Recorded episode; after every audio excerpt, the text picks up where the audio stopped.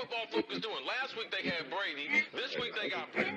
We're doing it. We're literally doing it differently from everybody else. As a matter of fact, moving forward from this point on, I will not make reference to PFF. Do you not understand that they are that way because you're Joe Flacco? And you just like to discredit things that people deserve credit for. That you can't possibly be expected to defend that. Talk about the game, Sam. So Who cares about what people think about us? Yeah, I like football, I like football season, all the things that go with it.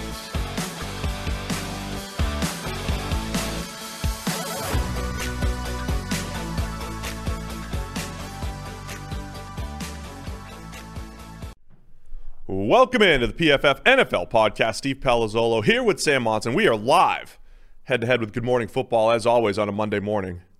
Love that. Love those the Good Morning Football folks. But we're live, Labor Day morning. Labor Day morning. Happy Labor Day to everybody here. And if you're working overseas, uh, it's not Happy Labor Day. You're just working overseas, True. listening to us. Uh, so we've got a great show. It's our Monday edition. Don't forget, we'll be back on Wednesday as well. We've got the three shows per week. But today, I don't know if we've done this before, Sam, but we're going to make our official, official 2021 predictions for the Okay, season. these are the ones we're bound to. Yeah, unless they're unless we have previous predictions, we want to exchange in. Oh, okay. If they're wrong, Yeah. that's that's correct. Also, So- it's not like anybody. Well, certainly, it's not like we go back and look at how our predictions fared over the course of the season. no, Other people might. No, I don't care. Yeah. No, if there was a good one, uh, yeah, we'll, we'll pull it out and brag about it, and that's Right. that's how you do it. That is how you do it. You remind the people when you're right, and you uh, ignore it when you're wrong. ignore when you're wrong. Yeah. So this will be our official 2021 season prediction show. Uh, we already did some bold takes. I think you know on the daily we did some we did some back in May, but those don't count. May or June. You know this is this is the official one. Right. So we're gonna do it. Uh, don't forget, Kickoff 30 is still live over at pff.com. You get 30% off any PFF subscription using the promo code Kickoff30.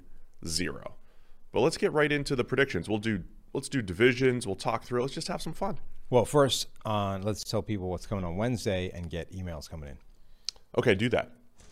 Okay, cousin Doug, Cousin Doug. Doug Kyed, right? Yeah, Cousin new Doug's gonna be on member the of show. PFF, the, our news division. Um, used to be on the Patriots beat.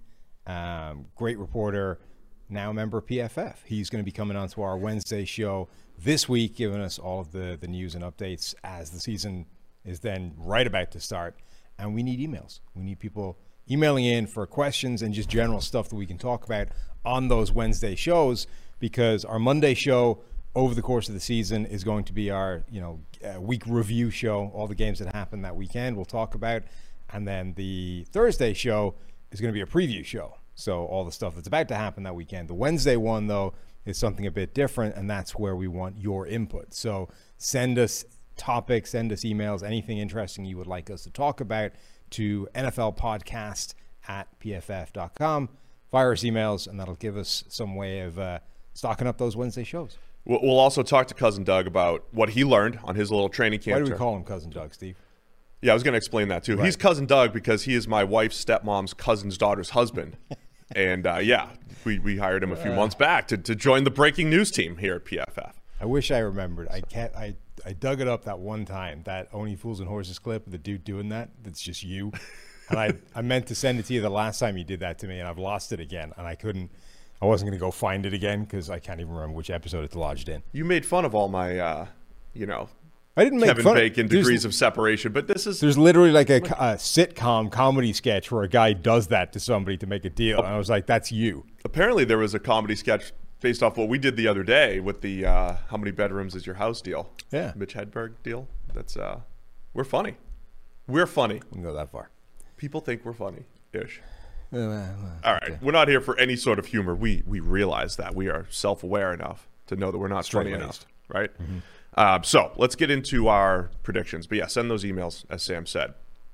Uh, let's just let's go division by division and talk through it. Okay. sound You good? got some crazy order you're going in, or are you actually just doing it? In the no, normal- look at the documentation. normal division. Look order? at the document. documentation. AFC East. Ah, Look, we, we gave the West its due in our, in our previews. We're going East to West here, though. Uh, AFC East. Let's let's predict the division. How what would happen what would have to happen for a team to challenge the Bills? And by the way, let's just let's just reset here. Isn't it crazy that after 20 years of dominance with the Patriots, we thought last year might be the year where the Patriots were vulnerable. They were.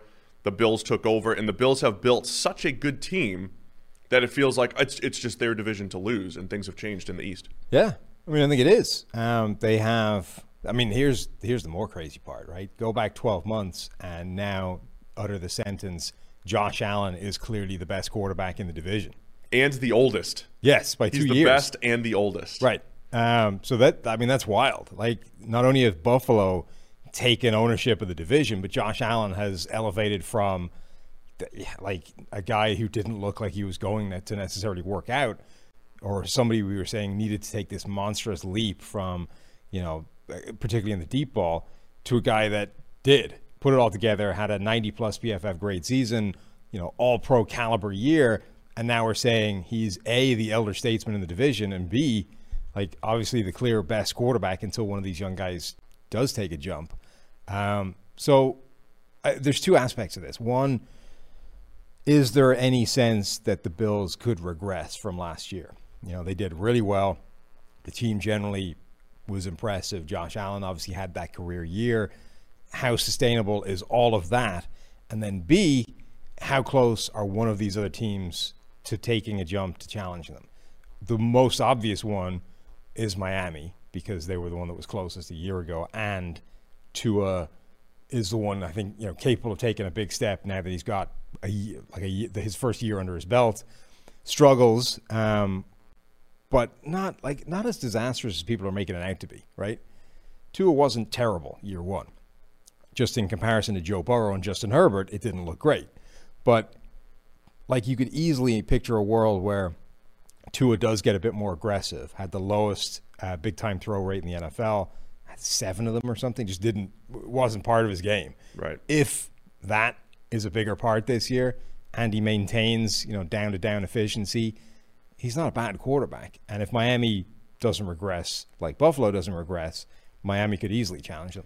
In, in Miami's team building over the last couple of years, they built their secondary, play a ton of man coverage. Byron Jones, uh, Xavien Howard leading the charge And kept it there. together when Xavien Howard, you know, agitated for more Right. money. We thought that could have been an issue as far as uh, Howard's contract, but they kept them together. Adding Jaylen Waddle, adding Will Fuller whenever he's healthy and ready to go. I keep you know, keep saying that, but um, they've they've added people in the right places. I, think New England challenges though too. I mean, I think New England and Miami are right there together. Uh, Mac Jones, as as great as he looked in the preseason, I, I think he's he's just going to be in a decent situation. It's not that they have the best group of playmakers, but I think the sum of their parts is good because they've got the two tight ends again when they're healthy, Jonnu Smith and Hunter Henry. Uh, adding Nelson Agholor to the receiving core, Jakobi Meyers is just really good and, and knows how to get open, and they got the backs in the in the offensive line. So, and the front seven looks really good for New England. So I think both of those teams are challenging, and the Jets are going to be better too. So I think it's a competitive AFC East. The Patriots are going to be interesting because you know Mac Jones passed his preseason audition clearly, um, but we keep saying that look, preseason isn't a guarantee of regular season success. It's more of a if you suck in preseason, I'm concerned, but if you're good, it's not like well, I'm I'm sold now. You're going to be great going forward. So now he's going to do it all over again. Now he's got this regular season audition he's got to pass, and there's no fallback anymore because you didn't just make Cam Newton the backup you booted him out of the building. Like Cam Newton's gone. So if Mac Jones sucks, Brian Hoyer is the only alternative. And that obviously that's not happening. So this is this whole situation over again. Mac Jones looked really good. Um, I am reasonably confident, given what we saw from him, that he will be pretty good as a rookie. But that's a whole spectrum, right? Like Tua wasn't bad as a rookie, and yet by comparison to the other two guys that hit the ground running, people are writing him off. Like we're already ready to to get rid of Tua. So Mac Jones could land anywhere in that spectrum, from Tua of yeah, there's some signs here. We were quietly impressed to you know Justin Herbert setting rookie records and looking like one of the best quarterbacks in the NFL. Can we make a pact to not overreact this year? No. Okay. We'll we'll overreact. We'll join in that. Yeah, yeah, yeah. Okay. Okay. Just making sure. How concerned are you with the New England's secondary? Uh, with Stephon Gilmore, he's on the pup list. He's out till at least week seven. There's still rumors that he might get traded, and he's not even going to be there. If Stephon Gilmore is not there, They have J.C. Jackson, who you've mentioned before. Great statistics, but the, the grade's been solid, right? He's gotten away with some stuff. Jalen Mills is there potentially starting. Jonathan Jones in the slot. Uh, Joejuan Williams, big monster corner that you know they're trying to develop. There, they uh, traded for uh, Shaun Wade. Wade. If Bill Belichick wasn't at the helm here, Yeah. would you look at this cornerback group, and then you have Devin McCourty, Adrian Phillips at safety, Kyle Dugger, solid group. But you would look at this cornerback group and be like, ah, I don't know, I don't love the Patriots. But when Stephon Gilmore's there and everybody gets pushed down a notch, it's like, okay, J.C. Jackson's a good two, and everybody, you know, it, Yeah. it's a little different without Gilmore. With Gilmore and J.C. Jackson and then Jonathan Jones in the slot, that's a good group that you're comfortable with. But as soon as you have to go to number four, it does get pretty concerning pretty quickly. Um, but if that front seven is vastly improved, you know, and you can get some more pressure and all the different things that the Patriots like to do on defense in terms of mixing it up, you're less concerned about, you know, then it becomes a, a situation that there are a bunch of them in the NFL where, like, you know, number two cornerback is not great. Okay. Like, there are a bunch of teams for whom that is the case, and it's not good. But if you're the Patriots and Bill Belichick coaching a defense, like eh, we can we can get away with that certainly for a period of time while we're waiting for Gilmore to get back. Um, if that's a long term permanent problem, it's it's definitely more concerning. But it becomes like the weakness of the defense as opposed to something I think that's going to take it down. All right, and then the Jets, I think, will be better. So we'll, we'll try to like give it at least a, a minute or so to every single team here without going overboard. The Jets should be better. Can't wait to see what they have in Zach Wilson and uh, Robert Saleh, the, the head coach. Again, has done such a good job taking the Seattle base cover three scheme, adding to it over the years. I, I think the Jets have some serious issues in their secondary as well. Yeah, I mean, just compare that to the Patriots, right? It's like number two corner for the Patriots if they don't have Stephon Gilmore isn't great. The entire Jets group of corners are like Bryce Hall, Isaiah Dunn, Michael Carter. Um, it's just it's not good. Like nobody, every single player lined up at cornerback on the Jets roster would be a problem as the number two corner for the Jets once they don't have Stephon Gilmore. for the Patriots, right? Sorry, for the Patriots, yeah. yeah. And so I can't wait to see what Saleh does, but it the the Jets will have that solid defensive front, but it's gonna be it's gonna be tough on the back end. So I, I I'm picking the Bills to win the division. Would you go anywhere else? And let's just say who goes. Well, we'll talk about we'll predict wild cards later too. That might be telling. But are you going Bills here for the East? Yeah, I think you have to.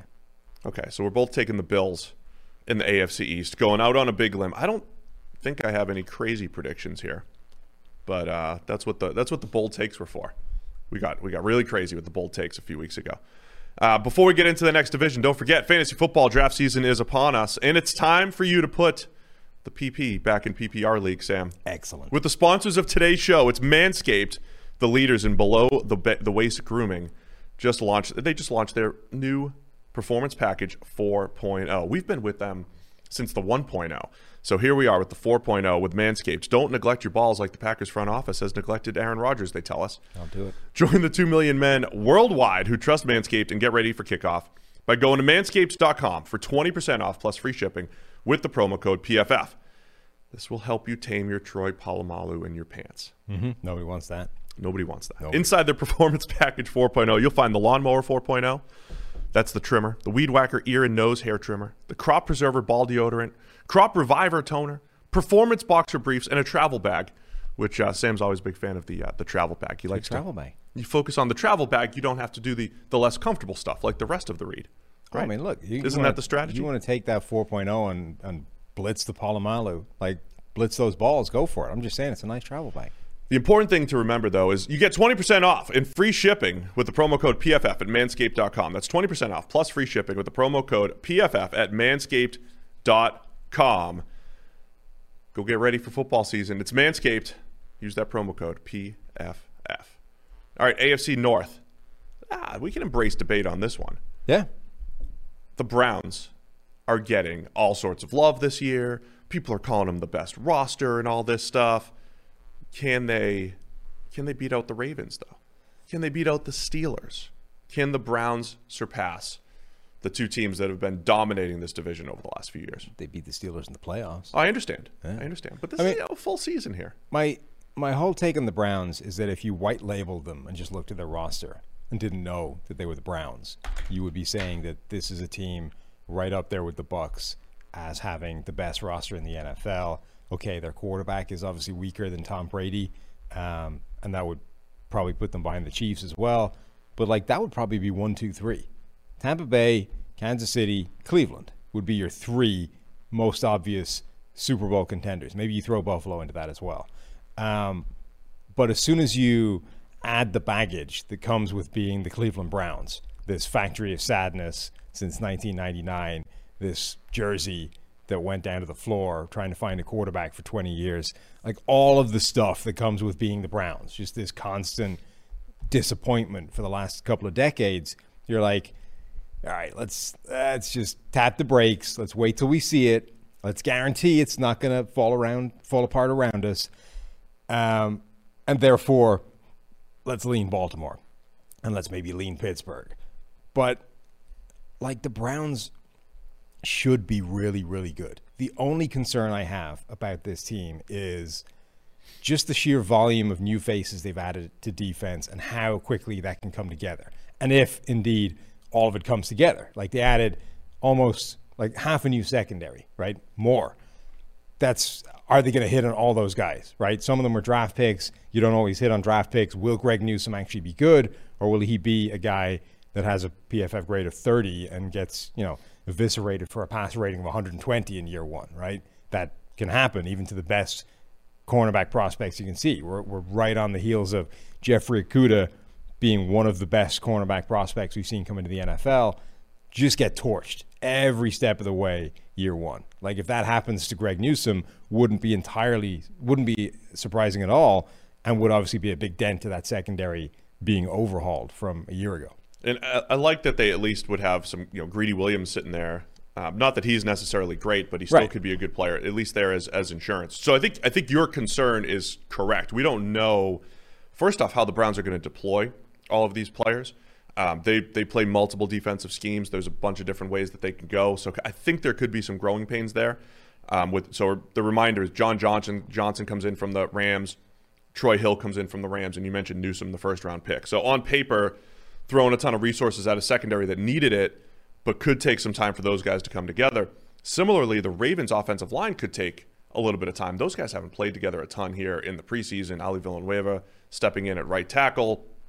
So, you know, the, the Ravens might start out a little bit slow, either with the offensive line or the receivers, right? I mean, we Yeah. th- we, we keep saying for the Ravens, this is supposed to be a big year to test it out. How, how are they going to throw the ball? And now it was like, oh, we had Sammy Watkins, we had Rashod Bateman. Now Bateman's hurt. It's just Watkins and Marquise Brown, you know, trying to be the one-two punch over there in Baltimore.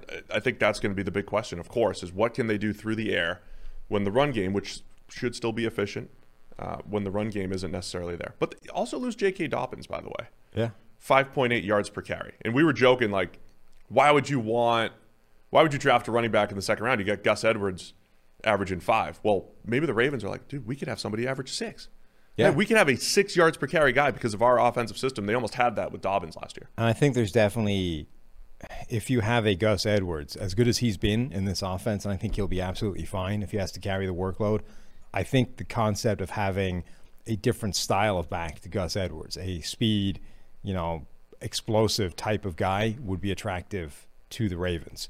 So, you know, J.K. Dobbins was obviously that guy, but I, I think they're probably still going to look to add somebody at some point. They put in a waiver claim for somebody. I can't remember who it was, but It was uh, Royce Freeman. Okay, but obviously being Baltimore, they were buried on the Right. you know the order of uh, waiver claim, so they didn't get him. Yeah, and I, you know, Freeman would have been a nice addition. Clearly, they they're looking. He's another bigger bigger back, you know, that they that they want in their downhill running system. Um, and then the Steelers, who because we've been sitting here with no new NFL games for nine months, you know, basically eight months. The Steelers have gone from like, oh boy, watch out, they're going to be bad next year, to ah, maybe we're coming around on them. So I still think they'll be competitive either way. I don't love the Steelers offseason. That's the bottom line. The offensive line is a massive question mark. Uh, even on the secondary, they just traded for Ahkello Witherspoon, which might not seem like much, but given they were going to roll James Pierre out there at right corner, and he, they still might here in week one, we just don't know much about James Pierre. So I think I like that move for Witherspoon coming in. In the for, secondary. For them, it's really a case of how bad that offensive line is going to be. And in preseason, it actually looked okay. They didn't play badly at all. Now, that being said, like Trai Turner wasn't good in preseason. Um, Okorafor wasn't great. Like the Kevin Dotson looked fantastic, which is one thing that's definitely helpful. Like And Okorafor was going to be playing left tackle. I think he's going to have to start at right tackle with Right. third round rookie Dan Moore starting at left tackle. So the both tackle spots are just a big question. So there were still three, maybe four out of five spots that look like they're going to be major question marks. Kevin Dotson is one from a year ago where we were, you know, basing on 300 snaps.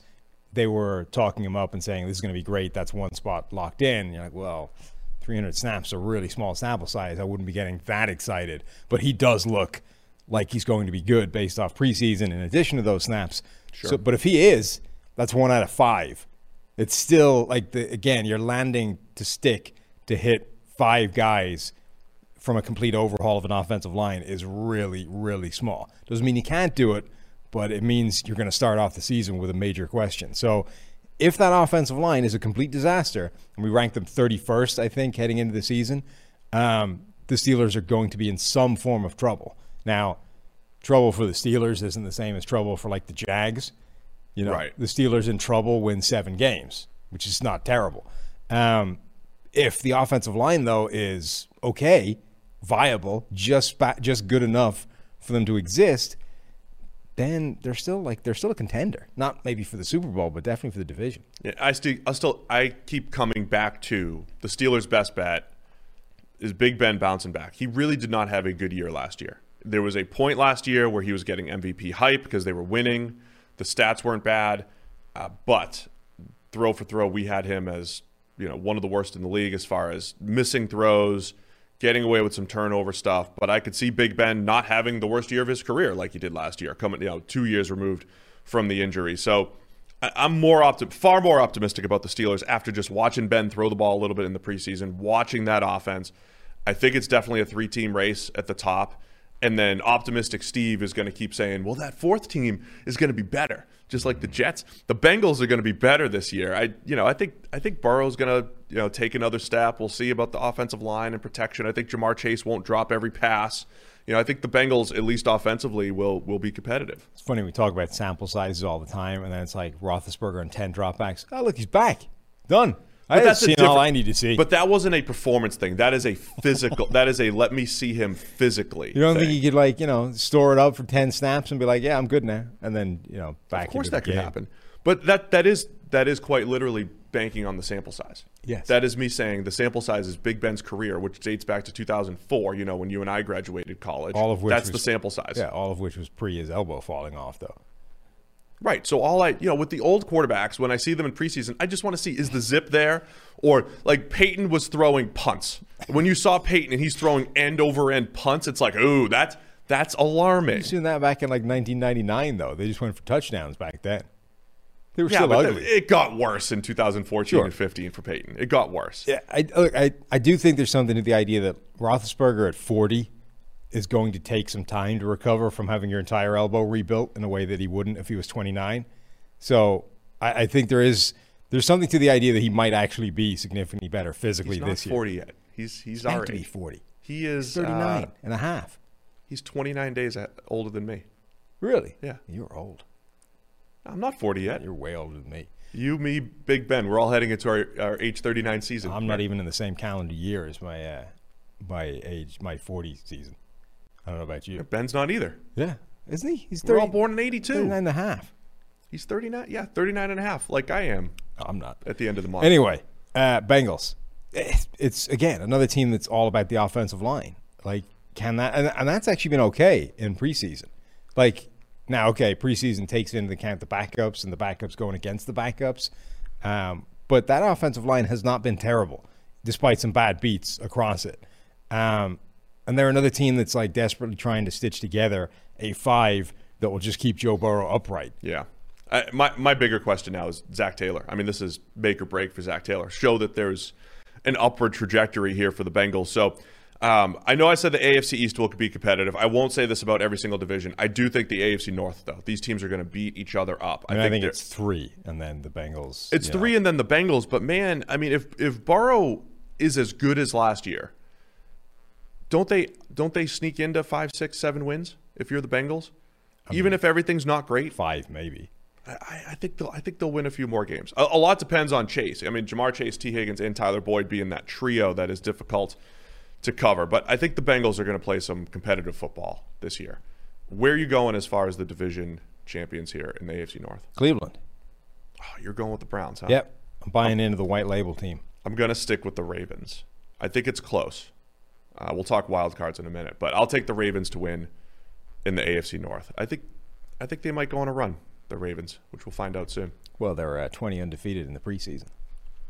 Well, yeah, they, you have to go by what? Yeah, 20 straight. Yeah.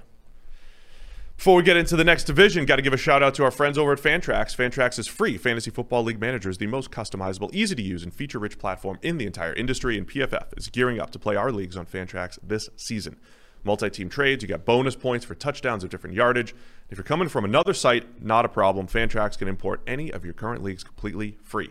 So create a free account now using promo code PFF at fantrax.com slash PFF and get a chance to win a trip to any regular season game this year for you and your entire league, plus $6,000. Where would you want to go? It's promo code PFF at fantrax.com slash PFF. AFC South, Sam, which of course consists of the Titans, Colts, Jaguars, and Texans. I will not repeat what I said about the first two divisions. This will not be competitive with all four. The, the Texans will not be as competitive as the fourth place teams in other divisions. That's my prediction. Bold. Going out on a limb here. Yeah. Um, coming into the season, it always felt like a Titans Colts battle. There was a uh, one of these, you know, let's talk to a bunch of executives or whatever article. I can't remember where it came from, but there was someone named exec was saying Houston are going to be better than everybody thinks they are. Everyone's going to think they suck, and then they're going to, you know, beat a few teams. I mean, yeah, if they win two games, they're better than I think they are. So it's all it's all relative. If you set low expectations, And they've set them really low. You can exceed really low. it's easy to exceed low expectations. Don't ever don't ever forget that. So Titans and Colts atop here. Can the Jags challenge? Is it definitely Titans versus Colts at the top of the division? Yeah, I think it's probably still a bit too early for Jacksonville. Particular, I mean, my concern with them is now like all of the excitement I had about this Urban Meyer offense like a month ago, it's gone. All of it. Now, maybe that was just we'll keep the powder dry in the preseason. We're not going to show overreacting. No, I'm out. I'm already out. I, it was it was all nice sounding. We're talking about hybrid weapons and players are going to move around the offense and cause problems with matchups on defense just by their alignment. None of that. None of it was in preseason. Now, maybe you just don't want to put it on tape. On the other hand, there are teams out there showing like exotic zero blitzes all the way through preseason, and you showed nothing. What if it doesn't matter? What if Trevor Lawrence? uh, So the last time we saw Trevor Lawrence was against backups for the Cowboys, but he absolutely balled out. He showed his ability to attack every against- level of the field. What the if he's, backup Dallas defense? Yes. The, the first team Dallas defense last year was letting that happen. What if Trevor Lawrence is just awesome? And Yeah. You know, again, the Andrew Luck comparison for me is a guy that could grade well, not dominant, but but has the chunk plays that kind of like make the grade look a little bit better, elevate his teammates. I wonder if Trevor has that in him. Um, I don't see the Jags necessarily competing for the division. I think they'll, I think they'll be really good. I think they'll be much better though. Is the point? Colts versus Titans at the top. There was a point this offseason I was concerned about the Titans, but I think they're the favorite now. I would take the Titans. Yeah, I mean, I, I think it's it's a two horse race. I can see a scenario where Jacksonville is decent. Like, there's definitely in their range of outcomes is a season where they challenge for the division. Sure. I just don't think it's likely. I think it's a reasonable bet based off the odds, but I don't think it's a particularly likely thing to happen. I think it's a two horse race between the Titans and the Colts. The Colts, it's going to be interesting now because of those key guys they've had injured, missing bones in their foot. Seems like a pretty important and weirdly specific thing for two guys to go down with in the same thing. amount of time. Carson Wentz, Quenton Nelson. Yeah. So Wentz in particular, like, okay, he was already a huge concern given the year he's coming off and new environment, going to the, to reunite with Frank Reich. What can he get out of him? Now you're saying, okay, now he's coming off a weird foot injury for a guy who was already he's been he's got a history of being a brittle quarterback and, and breaking. Um, is he back 100% to start the season? And what does that look like? Because if he isn't, or what it looks like isn't good, like the Colts have no shot of winning the division. Yeah, maybe they've maybe the Colts have the craziest range of outcomes because we keep putting them up there because best offensive line in football up there with the Browns, one or two, right? Uh, a defense that has I don't want to use the word overachieved, but they've been they've been really good the last couple years given their talent level. They're solid uh, in the back seven with you know Darius Leonard at linebacker. They're, they they play a lot of zone. They just they play a good scheme. So the Colts have been good the last couple years. I think we average Wentz out as this mid-tier quarterback, but he's he has experienced those extremes. There is a world where Trevor Lawrence is a better quarterback than Carson Wentz this year. And what does that do? There is a world where Carson South? Wentz is benched for Jacob Eason this year. No. Yeah, because so? think about it. If he's bad, if if he's bad, the Colts are Save- incentivized. Save the one. Right, they're incentivized to bench him because it turns a one into a two next year. They're also incentivized to keep him around for four years because they invested for four years. And Only if they think that that's a that's a likely outcome. Like there is a there's a line that he can cross this year over the course of the season where the Colts have to decide he's not a long-term future for this team and therefore our best option is to bench him because that turns a number 1 pick into a number 2 pick in the draft that we're giving away. And by the way, doing that essentially, presumably, is a like a white flag on the season. Like at that point, they are saying this season is done. As by the way, is our future quarterback. Like just raise the white flag. We're out of the here. drawing board again next year. Yeah, or let's see what Jacob Eason has because he looked okay in the preseason.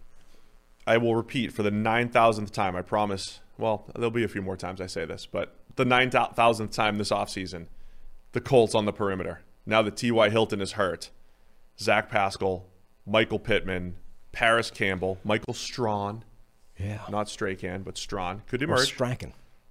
That's how you would say it in the UK, Strachan? Hmm. So you can get away with that. like the way it's spelt, as tell you- opposed to Strawn. Strawn. They tell us it's Strawn.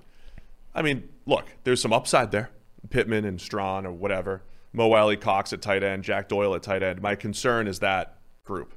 Wentz not having that, you know, top 10 group of playmakers. It's not top 10. It's just not. So that'd be my concern with the Colts. The Titans, are they too top heavy? I mean, it is. I mean, only if they're only too top heavy, top heavy if they lose any of those guys. Yeah, I mean, the Titans are two years removed from the AFC Championship, and even though I I thought it would be really difficult for them to repeat that, I wonder if now with AJ Brown, Julio Jones, Tannehill throwing the ball the way he has, Derrick Henry just being an absolute freak doing what he does, and then the secondary, the upside that they have in the secondary with uh, Caleb Farley getting drafted, Kristian Fulton, Jack Rabbit Jenkins, formerly Janoris Jenkins. He's now going by Jack Rabbit. And then the great Elijah Molden, the rookie slot corner that I love. The great. The unbelievable upside that they have if all of those guys play to their potential. The Titans. The Titans have a wide range of outcomes too. They could Right. move back up into that. Hey, we're competing with the Chiefs territory. And that's not even mentioning their best player in the secondary, Kevin Byard, who Yes. he bounces back, and Amani Hooker started to look pretty good in preseason. Um, yeah, like their secondary has the potential to be really good. But again, it's a bit like the Browns. Just with that many new faces, how many are going to be good right away? I think you always just sort of default to well, let's let's split the middle somewhere and assume some of them aren't going to work out, some That's of them are. that's realistic. Right, and if that happens, it's like it's okay. It's not great. It's fine. Um, which, to be honest, is an upgrade over where it was a year ago. If it's just fine this year, but yeah, the, the Titans though, it really is that it's four guys, which is insane. But it's only insane if they don't play. If AJ Brown, Julio Jones, Derrick Henry, and Ryan Tannehill are on the field every week, this is an insanely difficult offense to stop. Yeah, good luck. Right. And and I would love I would love to have a third option. Yeah, Uh, you know, again, Anthony Firkser's a good move tight end, and he could he can win some one on ones and all that stuff. I'd love to have a good number three, but that's a as a starting point. That those four guys, how do you stop them? But Julio Jones in particular has now been dealing with injuries for a while, and that would be a concern. Right. So, look, I think after all those moves, I like the Titans. I think they're volatile because of uh, what they're dependent on there. The defense could not get any pressure last year. I don't know if they will be able to do this year with Harold Landry and Bud Dupree coming off the edge. Uh, Jeffrey Simmons is solid on the interior. I'm taking the Titans, though, in the AFC South. Same. I think they're the one team where They're you, in order for them not to be the division winner. You're saying people are probably getting injured. Whereas with the Colts, their question marks are: Are their important players going to be good at all? Whereas Tennessee, it's like if their important players are playing, they're good.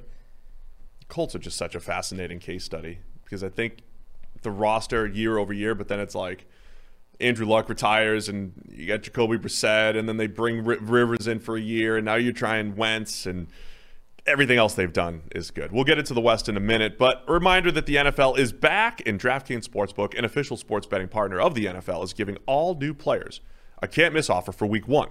Bet just $1 on any NFL game during the first week of the season and receive $200 in free bets instantly, no matter what. Take advantage of this limited time offer now. You heard it right. DraftKings is giving all new players $200 in free bets instantly when you place a bet of $1 or more on any week one game. It's game week. Go do it right now. Head to DraftKings Sportsbook app, check out all the great promotions and daily odds boosts. Plus, you can do same game parlays. You can make every game a big game. Download the DraftKings Sportsbook app now and use promo code PFF to receive $200 in free bets when you place a $1 bet on any week one game. That's promo code PFF to get your free $200 in free bets instantly for a limited time only, only at DraftKings Sportsbook, an official sports betting partner of the NFL. Must be 21 or older. New Jersey, Indiana, Pennsylvania only. New customers only. Restrictions apply. See DraftKings.com slash sportsbook for details. Gambling problem? Call 1-800-GAMBLER or in Indiana, in, in Indiana 1-800-9-WITH-IT. Ah, See, you tried to get extemporaneous and get, and add some creative flourishes to the terms and conditions, and you just you fell. I did. You I went lost it. you went doing tricks on the tightrope and and ended up. I was trying to do it with my eyes net. closed and everything. You lose your balance. Yeah, Lose your balance. you got too cocky. But it's uh, it's a really good deal. Flew too close to the sun, burned his wings. Still a good deal at That was. Icarus, right? AFC West. Yeah. Who challenges the Chiefs? Uh, I mean, what what's a challenge? The, the Chargers might run them vaguely close, but the Chiefs are winning the division, and it's probably going to be by a couple of games. Um, we have to pick wild cards as well. So I'm going to give away. I'm going to pick the Chargers as one of my wild cards. Okay. So I think that they are within a couple games of the Chiefs. I'm going to predict the Chargers are challenging ish. Not like they were in 2018 where there was a game apart, but You know the way the, the AFC North is three teams and then the one? Yes. I think this is the same, except it's the other way around. It's like three teams and then the Chiefs. Yeah, I mean, it is. It's it's fascinating though because the Chargers have there's reason for optimism I think for the Chargers, the Broncos, maybe even the Raiders, but just not enough. Every every one of the other three has something significant missing and don't have Mahomes. Like Right. the Chiefs have something missing as well, but they have Mahomes, so it doesn't matter. Mahomes, Kelce, Hill, Yeah, Andy Reid. sure. They have all but that. Mahomes in particular. Raiders defense, massive question.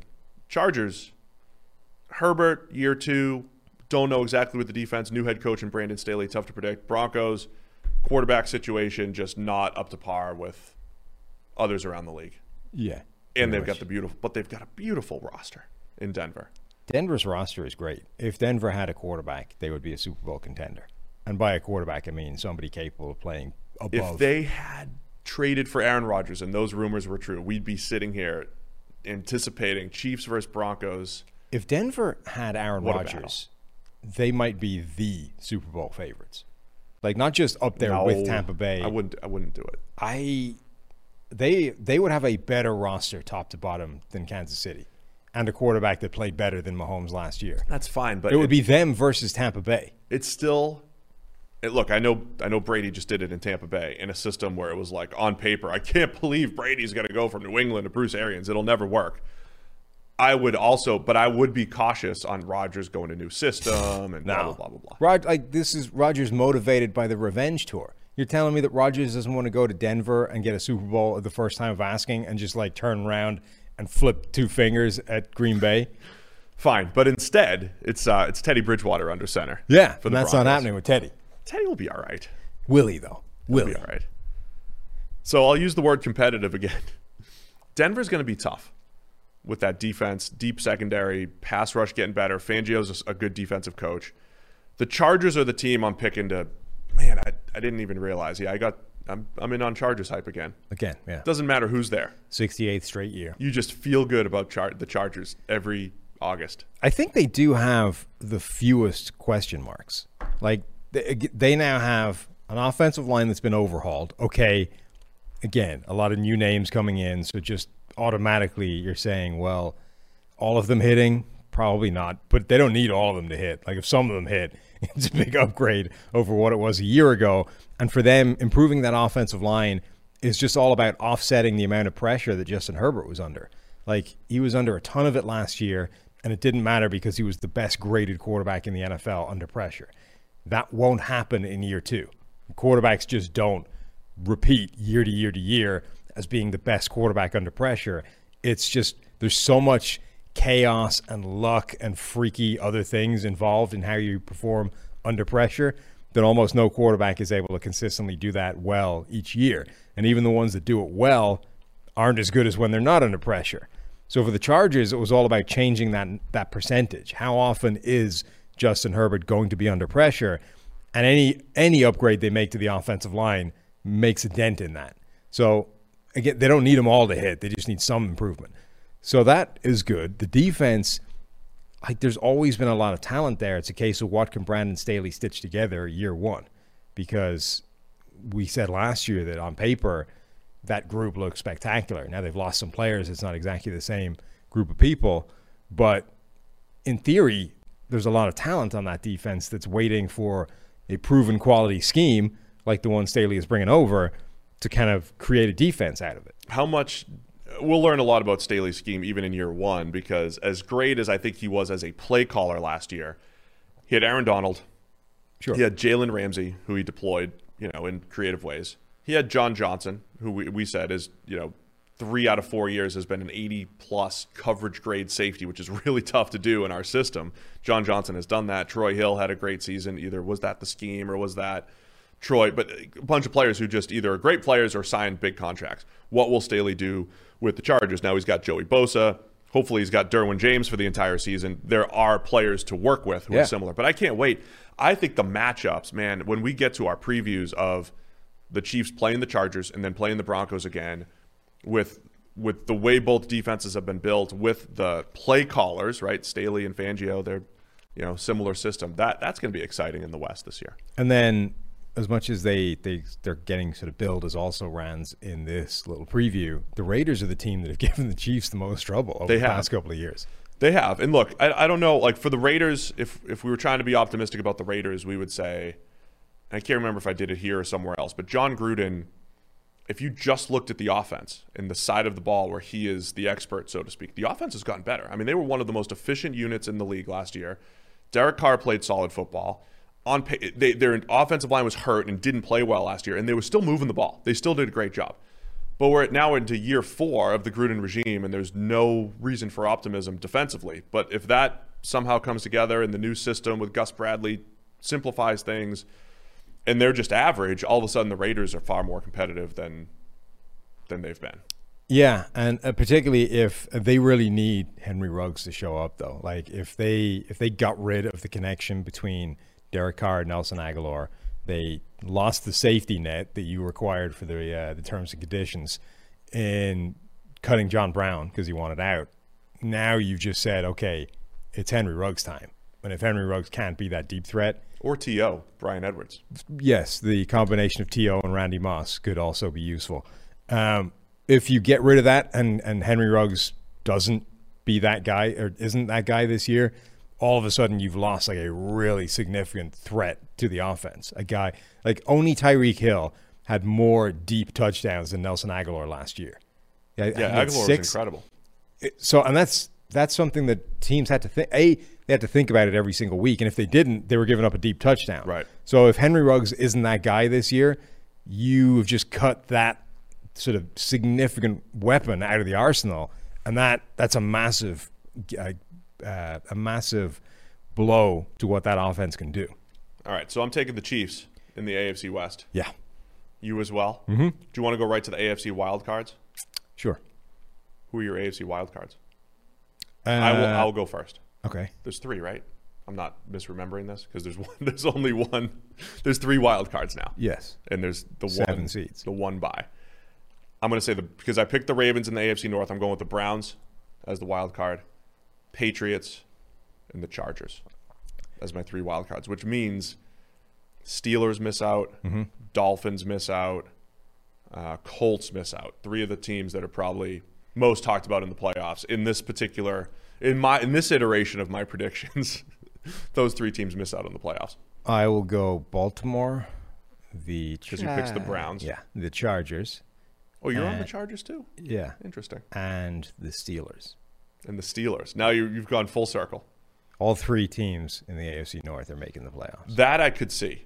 That I could see. If they don't beat each other up that much, Steelers, Browns, and Ravens all making the playoffs is not crazy. I think they're all that. I mean, I think the Ravens and Browns are that good, and I think the Steelers have that outcome in them. All right, let's go to the NFC. Starting in the East, the uh, laughing stock of the NFL last year was the NFC East, the division champions, the Washington football team. It is funny, man, because so much stuff's going to change. But last year at this time, it really felt like it was just the Cowboys and Eagles competing at the top, and it was the football team and the Giants who were just completely rebuilding. Halfway through the season, it was like Washington and the Giants could really do this. And as bad as Dallas was, they were still in the race. Um, but I, I like the Cowboys in the East. I think it's the Cowboys and the football team now, this year, that are competing, and it depends on Yeah. the Cowboys' offense and them getting back on track, Dak being healthy, versus the football team kind of replicating a lot of what they did last year and continuing to improve.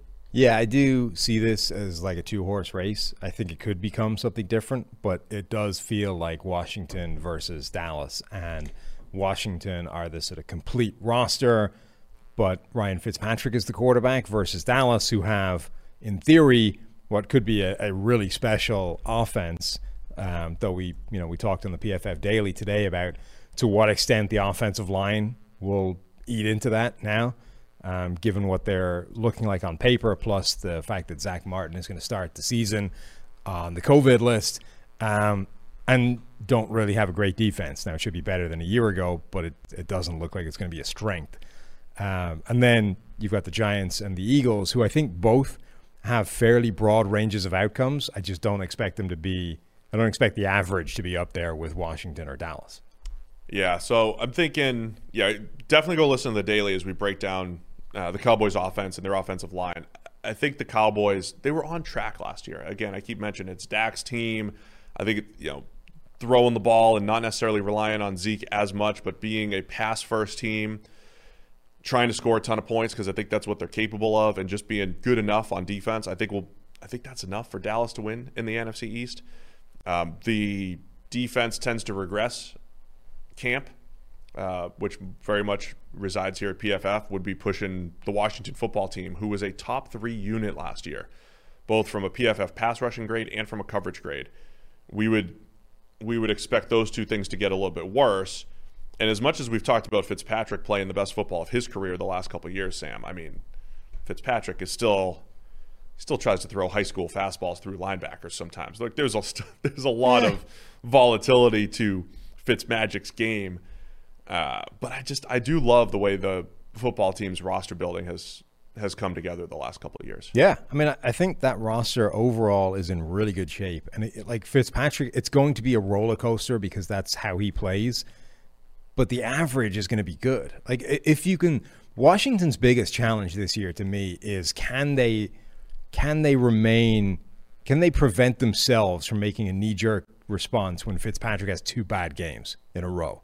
Because that's probably going to happen at some point. No, you got to go the other way. Once he's good, this is the old way of handling Fitzpatrick. Once he's good, you yank him because he's due for the it. Yeah. right. You're like, hey, this is the best you could do. We know you can't sustain it. You've had three great games Get now. here. The next one will be terrible. So you're time. not starting. It's Yeah. like the Denver thing I was talking about before, you know, where you just tell them week to week that the next guy Yeah. going in because of the opposition. Here, it's not because of the opposition. It's because you've had three great games in a row, Fitz. The next one will be awful. So Heinicke's going to is start. honestly like the analytical way of doing things, right? Like we believe so firmly in regression to the mean, right? The, old There is like no you gotta chance. earn this job. No, once you earn the job and show you're good, we know you can't sustain it. So in your out. entire career, you have never had four straight amazing games. So Right. you're, you're not starting the next so one. So it's Taylor Heinicke time. We're Yeah. gonna let you sit, you know, sit on But then how do you get him back in? I think there's probably enough buffer in between games that it offsets the fact that he was good. You just have to reset him just, Or you- just maybe- with a week on the bench. you have a couple bad practices in there. You get it out. Okay. You have three weeks of practice. Get all the bad out, and then he's back in the Yeah. back in the game. But there's going to be a period this season where Fitzpatrick has like back to back stinking games. And they are the temptation for them to be like, oh, you know, we're, we're in contention in the division. We're half a game back from Dallas now. We gotta, we gotta, we gotta make sure we win this next one. Do we put in Heinicke? Heinicke's looked great in practice. Like there's going to be that temptation. And look, Heinicke hasn't done anything to say that he can't actually start. So maybe it is the right call. But the point about Fitzpatrick is whatever, like however many bad games in a row there are, it's going to end up okay. Like over the season, it's going to be fine. You're just going to have to deal with the temptation that after two stinking games, he looks like a quarterback that should be taken off the field. He started the 2018 season with the best start. Yeah, like back to back 95 grades or something Just ridiculous. unbelievable. So you don't know what you're going to get with Fitz. Um, But if he's starting 16 games, they're in good shape. You think so? 17 games. Damn it. 17 games. you think so? Yeah. It, I, not for all of them. There are going to be like, Forgot our faces. there are going to be two or three bad games in there. But as long as you're, as long as you're willing to fight through that and not, you know, succumb to the temptation of putting in the backup, you'll be okay. The thing I keep saying too about the football team, Ron Rivera has a history of I think getting the best out of his team. We saw that last year. That looks like an advantage right now in this division. We don't know where Mike McCarthy is going to be with Dallas, Nick Sirianni with the Eagles, uh, Joe Judge with the Giants. So I think I think the football team has the advantage from coaching, defensive line standpoint. You know, the Giants, are we sitting here talking about the Giants and the Eagles in the running for the top quarterbacks next year, potentially? Which, by the way, if you guys watched any college football this weekend, there might not be any good top quarterbacks next year, so don't get your hopes up too much. Um, which also goes back to our point that maybe the NFL has enough capable starters, uh, and they're due to not bring four more good players in. You might have to because, yeah. you know, it, it wasn't a good weekend for It's overreaction week. Yeah, that's let's Everybody just in college was bad, uh, all the, except the guys that aren't eligible. the NFL st- uh, stole all of the good quarterback prospects. You know, after what we saw this weekend. Um, so yeah, I think the Giants Giants offensive line is still a massive question mark, but Yeah. the playmakers are intriguing, and they're feisty on D. And then the Eagles again. I don't if Jalen Hurts. It, it, that high floor run centric offense is going to keep them in games as well. I don't think either of those teams are are bad. Like Houston Texans look terrible. I don't think either of the Giants or the Eagles. Sure, I don't yeah. think they're even in particular danger of being that bad. I think the Giants defense will be good. I think their offense has a lot going for it. It just might not have an offensive line that any of it matters. And the Eagles, as you said, like Jalen Hurts has brings a really high floor to what the team can do because of that rushing threat. He's also, by the way, got like actual competition now in Gardner Minshew being on board. Like if Jalen Hurts You plays think so? yeah, like not not to only if if Jalen Hurts plays so bad that you're like, oh god, like this is just miserable for the next like 15 games. You now actually can do something about it. Like at some point, you can throw in Minshew. You're going to give Jalen Hurts the chance, but like if he just comes in here and it's it's unmitigated disaster start to finish, there's no chance of this guy winning games. It's all going terrible. He's heaving the ball to defenders left and right do you can do something about it. You're not just stuck playing 17 games of a guy who's hopeless. The weird thing about the Eagles is I've agreed with so many of their moves from a process standpoint. The Yeah. process of drafting Jalen Hurts in the second round, which if you go back to our explanation of it, is there's a chance he's a good starter, and at worst you have a good backup, and that's a good thing. Now, of course, I didn't know that was going to run Carson Wentz out of town, hmm. but the process was sound. The process of bringing Gardner Minshew in, at worst you have two years of a cheap backup, right? At best, you know, maybe it's you know a starting caliber player or a player you can trade, and you know when teams are desperate or whatever it might be. What it costs to bring him in, there's only like five teams in the NFL that should not have wanted to make that move. Yeah, Like right. the ones that already had absolute nailed on certainties as, as a good backup. the Jaguars should have just held on to him. Right. Here's a cheap backup. And I know CJ Beathard played some really good football in their system cares? in the preseason for whatever it's worth. But Gardner Minshew for two years on the cheap as a backup. Yeah. In you know, And maybe that, he even like- walks and signs a contract somewhere. That doesn't even make the same sense as the Patriots getting rid of Cam Newton. Like at least you can say well, with the reports Newton, there that Belichick offered Cam and said, "Look, we're going to make you the backup. Do you want to stay or do you want to go find a job?" Yeah. So that's the report. That it I'm- wasn't as much a business decision as it was Bill Right. doing him a solid, I'm if that's true. taking the opinion right now that I don't believe anything Bill Belichick ever says, even if it's to like reporters off the record. these are re- these are reports. yeah, yeah. Even if it's to like them off the record. That Okay, so let's pretend it's fact. just a business decision. So, Go. but the point is, like, one of the things that was said is, look, there's there's a degree of like, there's an aura around Cam Newton as a leader, as a, you know, an inspirational figure that you might that might not be helpful as the backup quarterback in the locker room to a Mac Jones, you know, whose biggest problem is like a PR issue of looking goofy, right?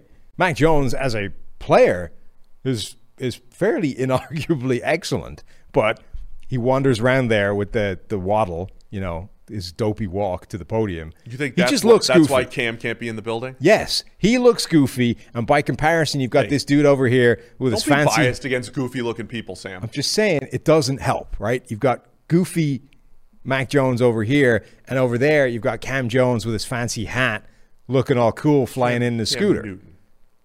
You said Cam Jones. What? You said Cam I Jones. said Cam Jones. Yeah, we could run it back. You could see later. That's so implausible. I don't even. I don't even believe it. You're gonna have to. You're gonna have to find that out for me. I, Uh, I'm don't, can you guys I'm even- please? I if you- refuse. if you heard Anyway. Sam say Cam Jones, please, You've got please leave a Cam. Newton out there looking by comparison all cool and everyone gravitating to him. That's not a helpful thing.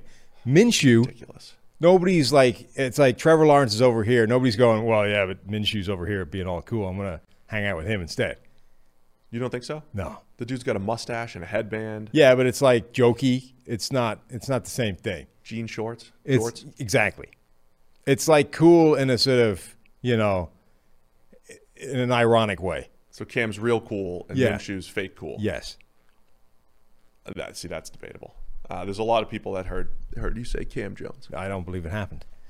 That's, Don't- I mean, it's right up there believe- with Tamus. Yeah. Could have been could have been Cam Jones this year. Uh-huh. Bill didn't Could have been Cam Jones. Uh, NFC East, your prediction? Uh, Washington win. I'll take the Cowboys. Sticking with the Cowboys hype. Sticking with the Chargers hype. When did they say they were going to give the the Washington football name a name? I When don't was- know. That was they're putting it off for a year, right? Yeah, I don't know. Kind of like football team. I can't Catchy believe they're ignoring the Sentinels. Like, why would you not? It's it's right there.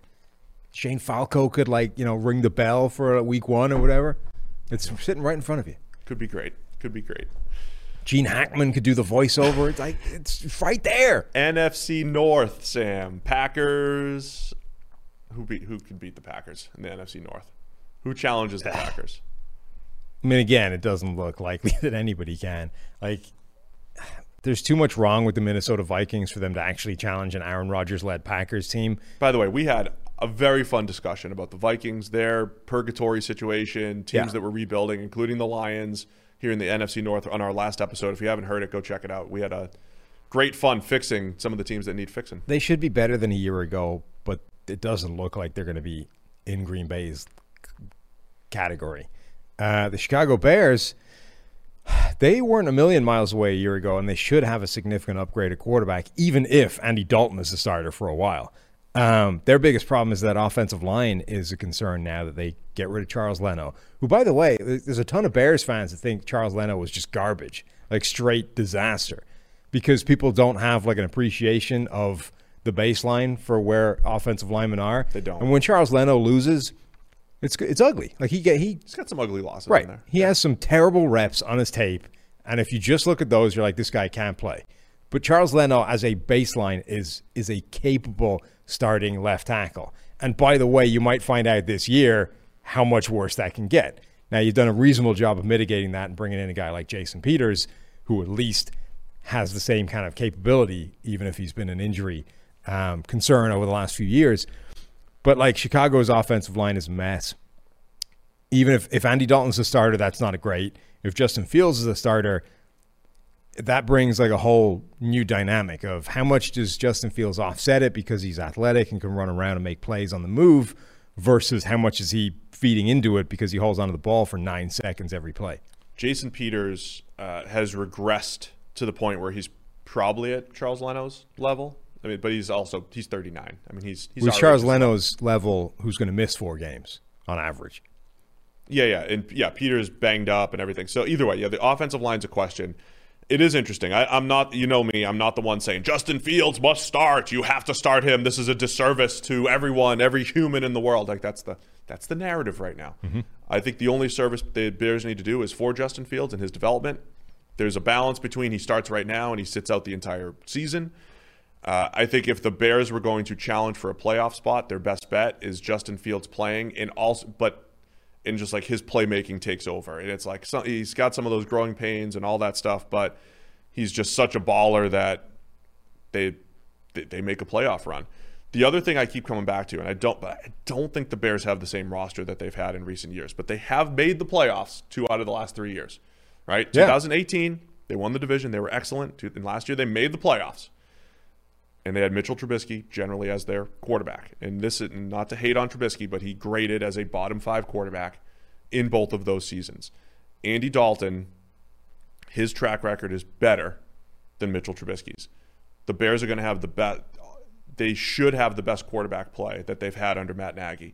So, do you say Matt Nagy's done a great job despite the quarterback play, or was it just the rest of the pieces on the Bears? They just had a good, solid roster across the board. They had an excellent defense in 2018. Since that point, they've just been good across the board. I don't know if they still have that type of depth, but is there this argument that it's like, hey, they could actually be as good, if not better, this year, just because Dalton and or Fields will be better than what they've had? If Dalton or Fields was the starting quarterback in either of the last two years, Chicago would be a very good team. The problem is, it's a little bit like the Minnesota Vikings that they they finally got an upgraded quarterback, even if it's not a big one, and the team around that guy has gotten worse. Yeah. So the offensive line is worse than it was a year ago. The secondary is still a concern. Like this isn't the great team that it was, sort of waiting for a quarterback to take a step forward in Mitchell Trubisky. Like that's the concern with Chicago. Even if Justin Fields starts and he comes in, he's amazing, and he like provides a massive upgrade at quarterback. It's like now does he have the team around him capable of beating the the Green Bay Packers over a season? You know what's Probably not. You know what's intriguing about their receivers? And I don't know if this meshes with Andy Dalton all that well, but I'd be intrigued with Fields. Have you seen the receiving core now? Like what their depth chart looks now? Allen Robinson, who's awesome, true number one, does it all. Marquise Goodwin, mm-hmm. Darnell Mooney, and Damiere Byrd. Three guys with 4 3 legitimate speed. And the, the phrase I always use about Fields is defend the entire field, right? With, with Justin Fields. The way he rolls out, the way he design rollouts, scrambles, and all that stuff. Now you got to cover the entire field because you get speed everywhere. I love it, man. Uh, it, it's an in, the Bears. I think are going to look different regardless whether you know whether it's Dalton or Fields. It's going to look different. I think they're probably right there with the Vikings competing for the Yeah. second you know for second place in this division, and then the Lions in rebuild mode coming in fourth. Yes. Simple, simple enough. Yeah, I I don't think the Lions will be terrible. People are putting them down there with the Houston Texans as like one of the worst teams in the NFL. Now they might be one of the worst teams in the NFL, but I don't think that they're in danger of like a one-win season and chasing the number one overall pick the way some people seem to think they are. Oh, I think it's going to be tough for the Lions to win three, four, five games with with Goff at quarterback. I think, think, he's it's going to be tough for them to win. Well, that's I think a- it's tough for them to win so few games with Goff at quarterback. I think he's too good for them to be in the number one pick conversation. Yeah, I just I, I don't think that they're in danger of winning like one or two. I think that this is a this is a, a team that wins you know four or five games and is bad but not you know catastrophic. All right, real quick on the Packers. What happens this year with them? We've mentioned a ton about Rodgers We and can't go thirteen and three again. They can't go 13 and 3. Go 13 3 and one.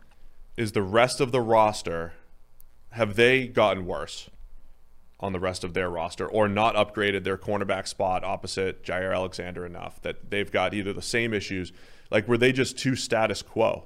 Not just this year, but also last year too. Remember last year they drafted Jordan Love and they drafted AJ Dillon. Yeah, Dillon's a big bruising back or whatever. How much impact is that actually going to have?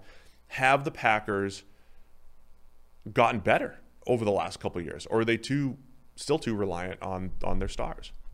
Um, I think that's still debatable. I mean, they could get a lot better if Eric Stokes is better than Kevin King, which True. is very achievable. Like Kevin King He was had a 50.6 grade last year. Yeah, and was a real weak link. Obviously, he was the guy that got lit up in the NFC Championship uh, that kind of cost him that game.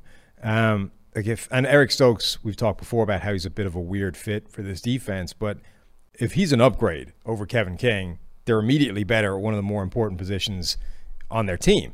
Um, if Rashan Gary comes into this season and does take a significant step forward and is able to be that guy opposite Za'Darius Smith, who can, if he's able to be what Preston Smith was supposed to be, but hasn't been yet, this real secondary threat as a pass rusher um, opposite Za'Darius Smith, who has been as advertised, then that's a huge upgrade. It's just the moves that they've made in recent years haven't yet started to pay dividends and eh, which is particularly problematic when one of like the biggest one you made is the guy who can't pay dividends because he's currently sitting behind Aaron Rodgers. And by the way, when you know preseason didn't necessarily look like he was going to. Jordan Love's turnover worthy plays in the preseason were hilarious. Yeah. Back I mean, not if you're a Packers fan, but heaves into double and triple coverage. They weren't great. Um, some people are calling for Cam Jones for MVP over here. good. I think they should be. I think I think that's a possibility. Mm-hmm. So you're taking the Packers, I assume, in the NFC North, Yes. NFC South, Bucks. Who challenges the Bucks? Uh, so, I mean, nobody, but don't be so quick to write off the Saints. Would be all I would say. Remember, the Bucks aren't even the defending division champions. True. The Saints Saints won the division. They're the defending. Super Bowl champions, so it doesn't really Right. matter. But they didn't win the division last year. I think the question about the Bucks, um, it fit a very clean narrative for you Yeah. last year, right? Where they started out seven and five, and it was like, well, they'll figure it out. Yeah, was that actually what happened, or did it just fit the pattern that I Did it just fit see? the pattern? And because the other thing that happened, yeah, they won. They beat a lot of good teams in the playoffs, obviously. But at the end of the regular season, their schedule was kind of set up where all their tough games were early, and they finished the season beating up on the Falcons twice, the Lions, and I think the Vikings. I think it was. So it was four teams that they should have crushed, and they did, for the most part. So did it just fit the narrative? Of course, the four games in the Super Bowl, they, they beat all good teams. So are the Bucks just have they arrived? Right. Everybody's back. You know, they're not going to, or are they going to have some blips along the way? And then same thing from the from a Saints standpoint. Do you look at that team and say, there's not a massive difference in their roster? The Drew Brees that they got last year was the worst Drew Brees we've ever seen. Mm-hmm. Even though he's good at distributing and making decisions and all that stuff, and it was a lot of like dump offs to Alvin Kamara where he just you know was a freak and, and dominated. Could Jameis will probably be better than what Brees was last year, A- and the Saints the Saints owned the Bucks in their first two games until they met in the playoffs, right? So the Saints, we could be sleeping on them, just like we're sleeping on the Steelers and some of these other teams that you know have had a track record of success. I don't think that that Jameis is going to be necessarily better than Drew Brees was a year ago, but he's so different, and the way he's going to be different is important. Like Drew Brees, he, it was the worst Drew Brees we've ever seen. He was twenty uh, grading points worse than he was a year ago, or the year before that, and the year before that was a declining Drew Brees. Like Right. this was a So guy. you don't think Jameis is going to be better than the de- the fully declined Drew Brees last year? Like he couldn't Different. throw anything outside the numbers. Correct. So, but his overall PFF grade was still like seventy-one, right? And this is Jameis will be better than that. This is 71 in Jameis has never been better than that. This is 71 in a year where passing was up across the board. Um, so I don't know that that Jameis is necessarily going to be better, but he's going to be dramatically Jameis's career grades, by the way, 67, 72, 73.7, uh, 70, 68. So Jameis, it's so funny that he is the most volatile quarterback in the NFL, right? Ends up in the same spot. but his his season grade ends up within a five grading point band every single year, even though it's a freaking it's like a heartbeat monitor looking at at the game by game thing. Um, so I don't think like there's no evidence to say that he will be significantly better than the 71 that a an aging wrecked Drew Brees posted last year. But the difference is on any given play, he can put the ball 50 yards downfield anywhere. Whereas Drew Brees, it's like if the play started to break down, it's like, well, forget this. He can't get it there. I don't even have to worry about the guy streaking behind me towards the post. Drew Brees can't put the ball there anymore. So Jameis threatens areas of the field that were not in play last year. And the fact that he can do that is important. And it, it causes defenses problems and it will offset some of the many more interceptions that Jameis will throw than Drew Brees did. Yeah, I, there's so many fun QB storylines this year because you know me, Sam. I love seeing quarterbacks who we think we know something about them, but just in different situations. So seeing Stafford with the Rams and Goff with the Lions, and now we get to see Jameis with Peyton, with Sean Payton, and with with the Saints. If again, if you, if you watched our NFC South preview show, I'm sitting here trashing the Saints playmakers. It's a big concern. I'm not saying it's completely solved. Marquez Callaway is going to help. And yeah, the roller coaster ride that is Jameis, even if it ends up in a similar spot as Brees, it could lead to the high end of volatility. A really efficient offense, really efficient offense with the Saints. You're still on this this one year Jameis thing. yeah, like Testaverde. Uh huh. Testaverde, Really like 1998. 1998. Yeah. Took him 10, 12 years. It's fine. Uh huh. Jameis gonna be good. Plus the LASIK. Did you ever uh, did you ever comp Jameis to Testaverde? Uh, I think what happened. Eric, not a bad one. Eric Edholm, I think, what he did, it was the, the year that Jameis went 30 30 with the great 30 30, 30 touchdowns, 30 interceptions. And I think Edholm, the game that had happened, was like, oh, the last time anybody came close to this or did it, Testaverde didn't actually do it, but was close to it, was Vinny Testaverde or something to that effect. And then the light bulb went off. Right? And it's like, It's actually not a terrible James comp. statuesque former number one overall pick. Yeah. Uh-huh. Arm talent, can do it all. Like you see the can do, you see the don't ever do this. Uh-huh. You see both of them side by side. Bucks started with the Bucks. I love it. Jameis and Testaverde, and yeah, and so yes, I am. Which actually it, on that it fits it fits perfectly because our comp to Jameis was Eli, right? Yeah, And Eli effectively is Vinny Testaverde with two Super Bowl Super runs. Bowls, right? He is the high volume. Like, oh look, Eli's got the seventh most touchdowns Right? of all time. He must be great. Eli is E- Eli is the answer to the question of what would have happened if v, if Vinny Testaverde went on two improbable, ridiculous Super Bowl runs And Vinny- and has two rings now. Vinny almost did. So in 1998, he go Parcells takes over the Jets. He rejuvenates Vinny Testaverde. Bill Belichick's the defensive coordinator, and they, they ran into John Elway in the AFC Championship. Elway and so I mean they they ran into the wrong team, but Vinny got you know he was legit that close. year. But then he then he tears his Achilles the first uh, first week of 1999. So the time when Vinny would have you know he probably would have had a good 99. So he would have had a two year run Yeah. there probably if he didn't get hurt. I just yeah, that's such a. I can't believe we didn't come up with that comp. Jameis is Vinny Testaverde. Yeah, I'm all in on that comp. I, like did it. tweet that recently because I think ESPN pulled it up when Jameis was on a few weeks ago. Which So just reinforces my point that the chances of Vinny Testaverde being better than an aging Drew Brees are still minimal.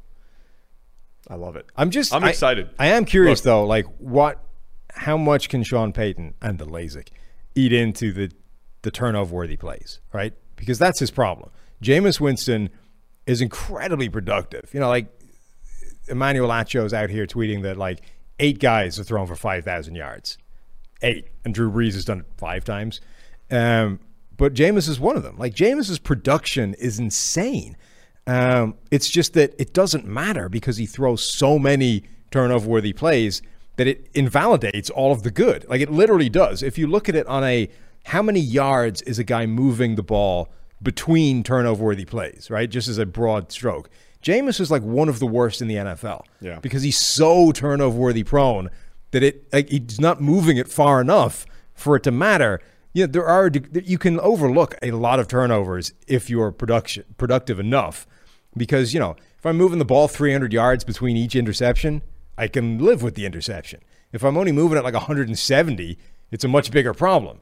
Um, so Jameis Winston has a career turnover worthy play rate of like five percent, 4.8. That's catastrophic. Now, if he can change that under Sean Payton and with eyes that see to like 3%, it's still not good, but that's a massive material difference if he stays as productive as he can be. Like if he's a 4,500 yard passer with 30 touchdowns and cuts the turnover worthy plays from 5% to 3%, like that, that transforms him from being the dude with the grade between 68 and 72 to being an 80 graded quarterback who's at the helm of a team that's still really good and could actually challenge for a division. I just don't know if you want him to cut him down. You want him to cut them down. I just the balance between he's still move. He does move the chains down. He does make a lot of good throws down the field. Not the not the deep stuff that he showed in the preseason, but the intermediate level, 10 to 19 yard level. You want to keep that aggressiveness as well. I can't wait. It's going to be great. Um, I think the Saints are going to be. I still. I, I think they'll be good. I think they'll be a good team. Marcus Davenport looks like he's ready for a huge season right now. Um, I would obviously pick the Bucks in the NFC South. I think the Falcons are in no man's land. I think the Panthers will probably take a step forward as a roster this year. Uh, but I'm, I'm taking the Saints as one of my wild cards, yeah. and the Bucks winning Eh, the division. I don't know if I'll, maybe I'll get there in a bit. Uh, definitely though, Tampa Bay winning the division, New Orleans to challenge them. Um, my concern with Carolina is like, what are they doing on offense? You bring your moves this offense, your moves this offseason have been bringing in Sam Darnold at quarterback, What would you have done differently? not bringing Sam Darnold at quarterback. I mean, they were in a position to draft one. Picking up his option may have been the questionable thing. But you had to do that once you brought him in. Like you can't you can't bring him in as a complete lame duck. You almost have to. Like I, that, I don't really have a problem with. is identifying him in the first place as a target worth. But they identified everybody else. They're in on Cam. I mean, sorry, they're in on Deshaun Watson, in on Stafford. They so they in on needed everybody else. they needed a quarterback. They're they're they came into this offseason knowing that they had to get a quarterback and came out of it with Sam Darnold. That is terrible. yeah, I mean, you just That's like spinning the roulette you wheel. keep throwing darts, man. Yeah. Would you not have thrown that dart? No, that's not a dart I would have thrown. That's rolling the dice and coming up snake eyes. Like the, any, literally any other face of that dice is better for you than the one you came up with. Um, so that was bad. You then prioritize the signing of Cam Erving and Pat Elflein on your offensive line. It's a miracle they re-signed Taylor Moton, who's their one good offensive lineman. But now you've got Sam Darnold behind a garbage offensive line. Okay, he's got some nice uh, receivers to throw to, and he's got a good offensive coordinator. But how is that offense going to be good, Uh, playmakers, regardless trio- of the fact that the offensive the line? The trio of receivers: DJ Moore, Robbie Anderson, Terrace Marshall. They feel like, a lot like the Raiders for me, where every time they made a good move, I think they did offset it with a poor move. You very naturally laid out all the poor moves. The good moves being Terrace Marshall, second round wide receiver. Yep. Uh, bringing in Haason Reddick just to see if he could still be an awesome pass rusher as he was down the stretch as a nice compliment to Brian Burns. Sure. Uh, second year for of a lot of these uh, defensive players that they drafted last year, so they'll be all right, I guess. I mean, their defense, I think, could move in the right direction. I just the that offense. Panthers should be looking to when Brady retires, as I've said. NFC West. So you're taking the Bucks, right? Yeah. We're in the South. Let's go NFC West. Okay. This is the most com- competitive division in all of football. Uh, Seahawks, Rams, Cardinals, and 49ers. the AFC West is right up there. The what? AFC West. AFC West? Yeah. You Well, said it was. It's three good teams and then the Chiefs. You think the Raiders, Chargers, and Bron- Broncos are all good? Yeah. They're not as good as these teams. Aren't they? No. How do you know? Well, we don't know anything. Why is anybody even listening to us? Dude, Nobody these teams knows might anything. suck. Nobody knows anything that's going to happen 49ers were picking 12th in the draft last year. because of injuries. Uh, whatever. I'm just saying they weren't good. They're two years removed from the Super Bowl. The Seahawks have probably done, I don't know, the least exciting stuff from a team building standpoint, but they still have Russ, Yeah. right? The Rams bring in Stafford. The biggest storylines about this are you have two good coaches and good teams and the Rams and the 49ers, good rosters, who decided Jimmy Garoppolo and Jared Goff are not good enough for us, respectively. Mm-hmm. It, theoretically, right? The Garoppolo is still going to be the starter for the 49ers. But theoretically, they had to get better. They had to advance their cause. And the Rams go from Jared Goff to Matthew Stafford. The Niners eventually going to move on to Trey Lance. They get the two QB system. They're going to run the ball like crazy. They're running power and you know gap schemes now and everything. And it's going to be great. It's going to be the best division of football. Cardinals, Okay. year three of Kingsbury and Kyler Murray. It's going to be awesome. All right. Best division in football. Fine. Which team do you think is winning it? Uh, in these official picks for right now, Yeah. I typed in the Seahawks. Okay. I think the uh, the best quarterback in the division wins out, Yeah. which was generally my strategy. It's not a bad these selections. It's here. probably a good starting point. Um, the Seahawks, though, like they're another team who've just been chipping away at the overall quality of this roster for years now. Um, and it might not matter because Russell Wilson is still Russell Wilson, but it, it becomes really intriguing with this team because unlike a Patrick Mahomes, like the Chiefs could chip away at that roster for years, make it worse across the board. It wouldn't really matter because you have Patrick Mahomes and you know that you're perfectly happy to just turn it over to Patrick Mahomes and let him do his thing, right?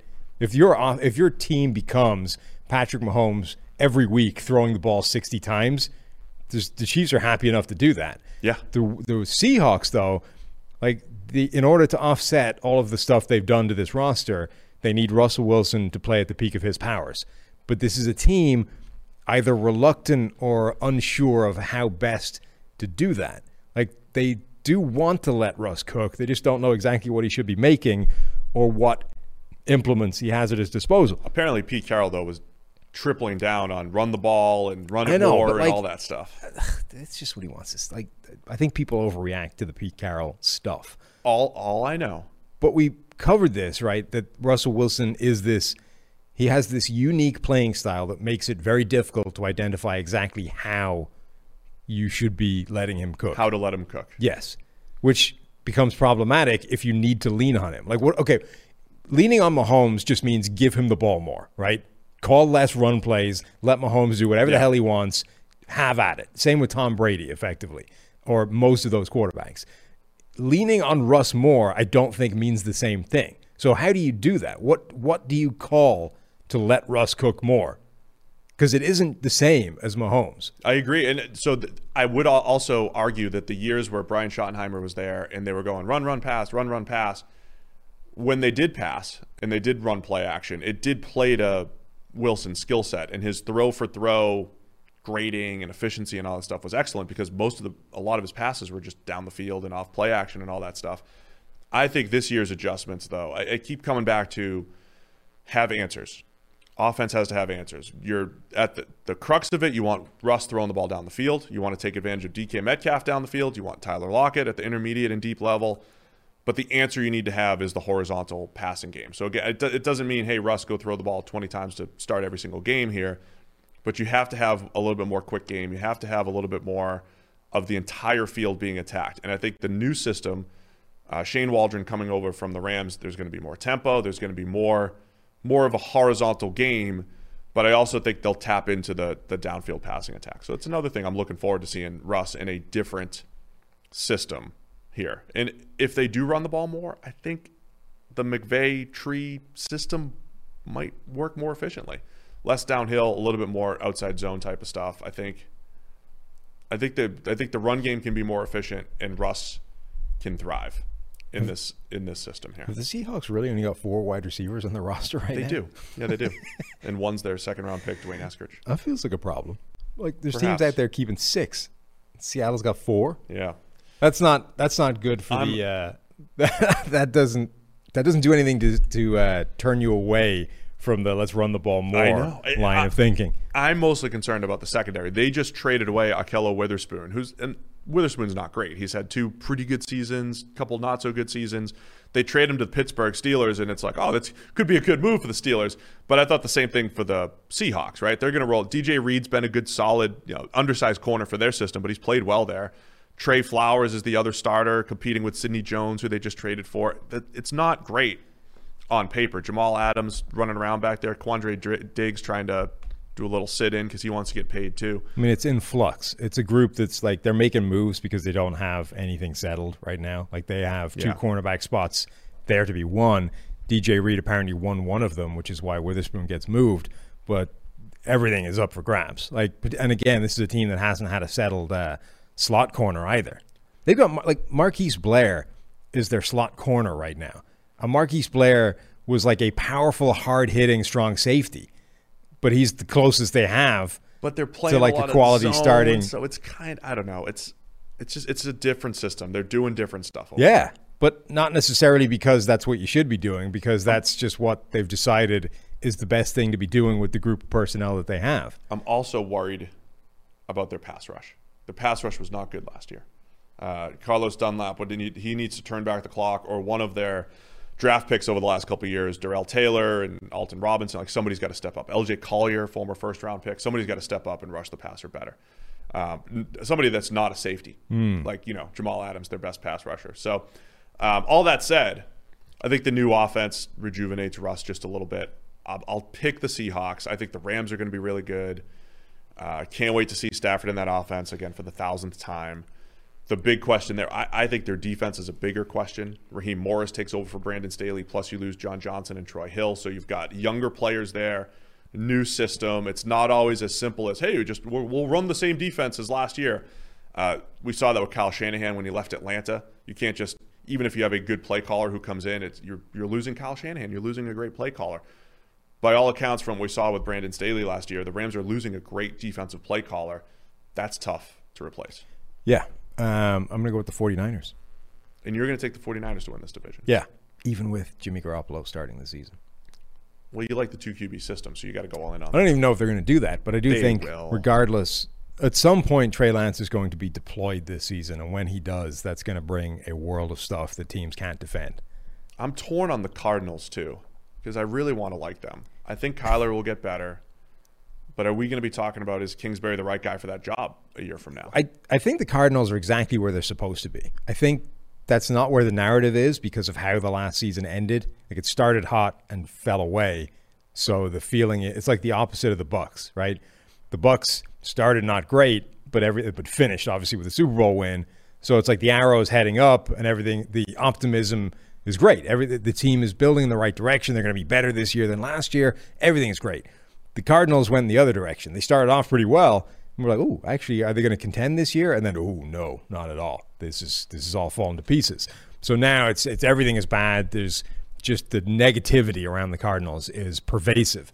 But overall, that's about where they should have ended up. If you look at just their record, they finished eight and eight. yeah. You think they're another like a nine and eight type of team? So they're eight and eight last year, but now that means that everything is on this season. This is the year where it needs to take this step forward.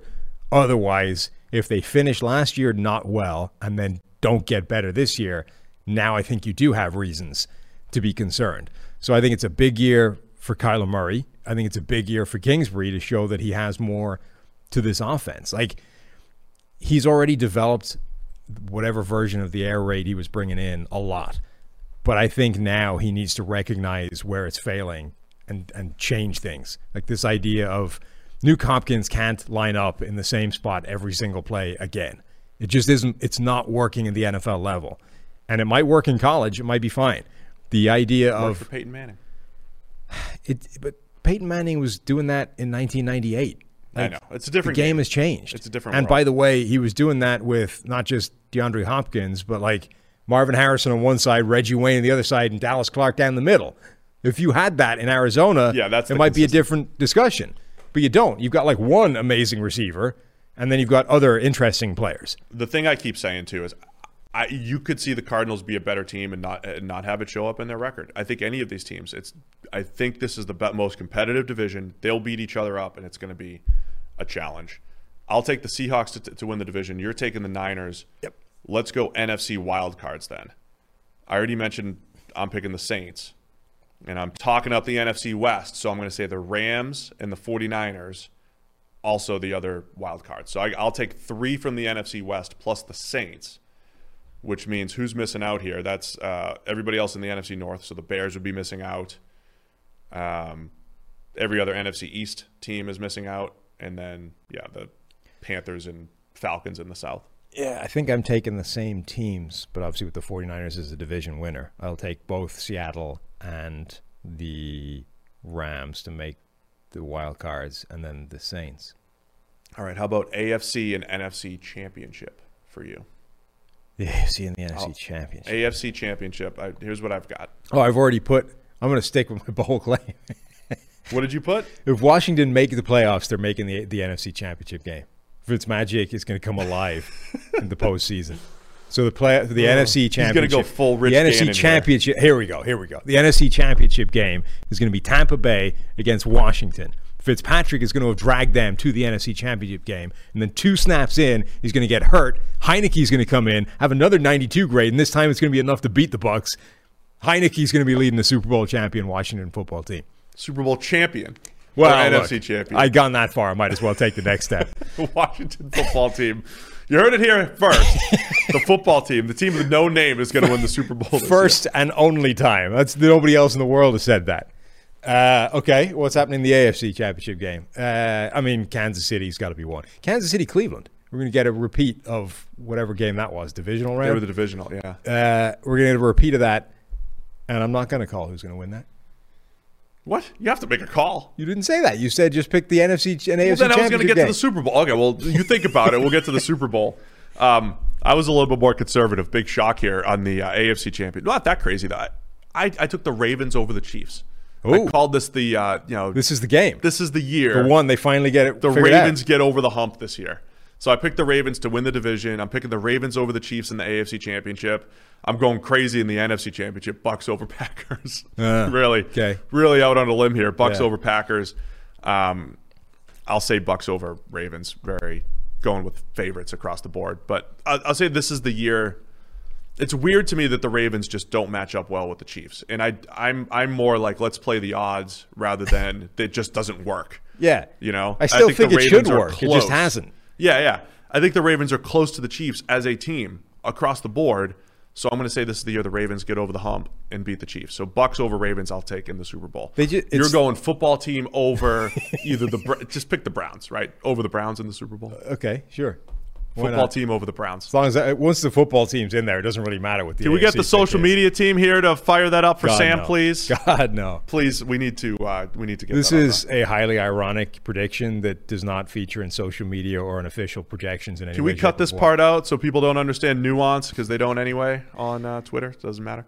Uh, if the Ravens beat the Chiefs, is that the game that we've been saying it should be? Like they they they get an early lead, they establish the run, they grind out the clock in Kansas City, they like stumble for a drive and just can't get it back. It's that, but it's also I think defensively, the Ravens have good players who can play man coverage in a creative enough scheme. Yeah, which is why there's like a drive or two where Kansas City just doesn't put up a touchdown. Yeah, but I, I think the Ravens have not slowed down the Chiefs' offense very well. Right.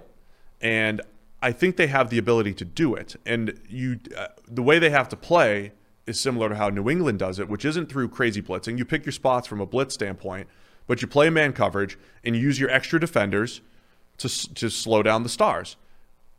I, I'm going to call this is the year that the Ravens do that because they've got a Marlon Humphrey and they've got Marcus Peters and they've got guys who can lock down. You lock up the stars. You use your extra defenders in creative ways. I think they'll do that. And then yeah, they'll run and then they'll run the ball and, and Lamar will pass the ball more efficiently. He's also been horrible against the Chiefs. Yeah. Lamar, for whatever reason, has been terrible, terrible against the Chiefs. Um, no matter which scheme they're running, it doesn't matter. Like all, all through the years, he's been terrible. So I just think all that stuff gets better. And do they play? Do they play in week two again? Or did I keep misremembering that? Let me see. Uh, who? Let's, we're going to do a couple uh, individual award predictions too, Oh, okay as I look up the Ravens schedule. so MVP. Yeah, they play the they play the um, it's Chiefs Ravens on Sunday Night Football in Week Two. Chiefs at the Ravens. Sunday Night Football. Have they played in Baltimore before, or is it always in Kansas City?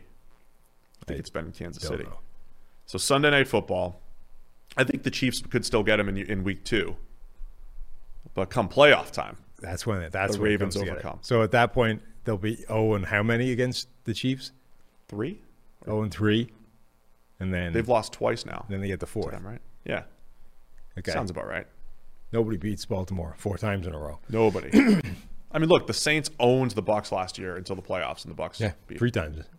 Yeah, don't beat the Bucks three times. Can't do it. Uh, who's your MVP? Your favorite award here? These are these are terrible because the obvious answer is always the one to go for. Like you start off with with well, you need to match it with what you just predicted. So if the football team, No, because he doesn't come hot until the playoffs. Oh, I they just like Fitzpatrick plays at seventy five for the year, gets them to the postseason. That's then when he catches hot. fire. Then he goes full Flacco. Yeah, then exactly. Then he goes full Flacco and wins a championship. Well, full Flacco until the NFC Championship game, and then Taylor Heinicke goes full Flack. Taylor Heinicke goes full Nick Foles. So you get a full Flacco followed by a full Foles to win the championship. That's unstoppable.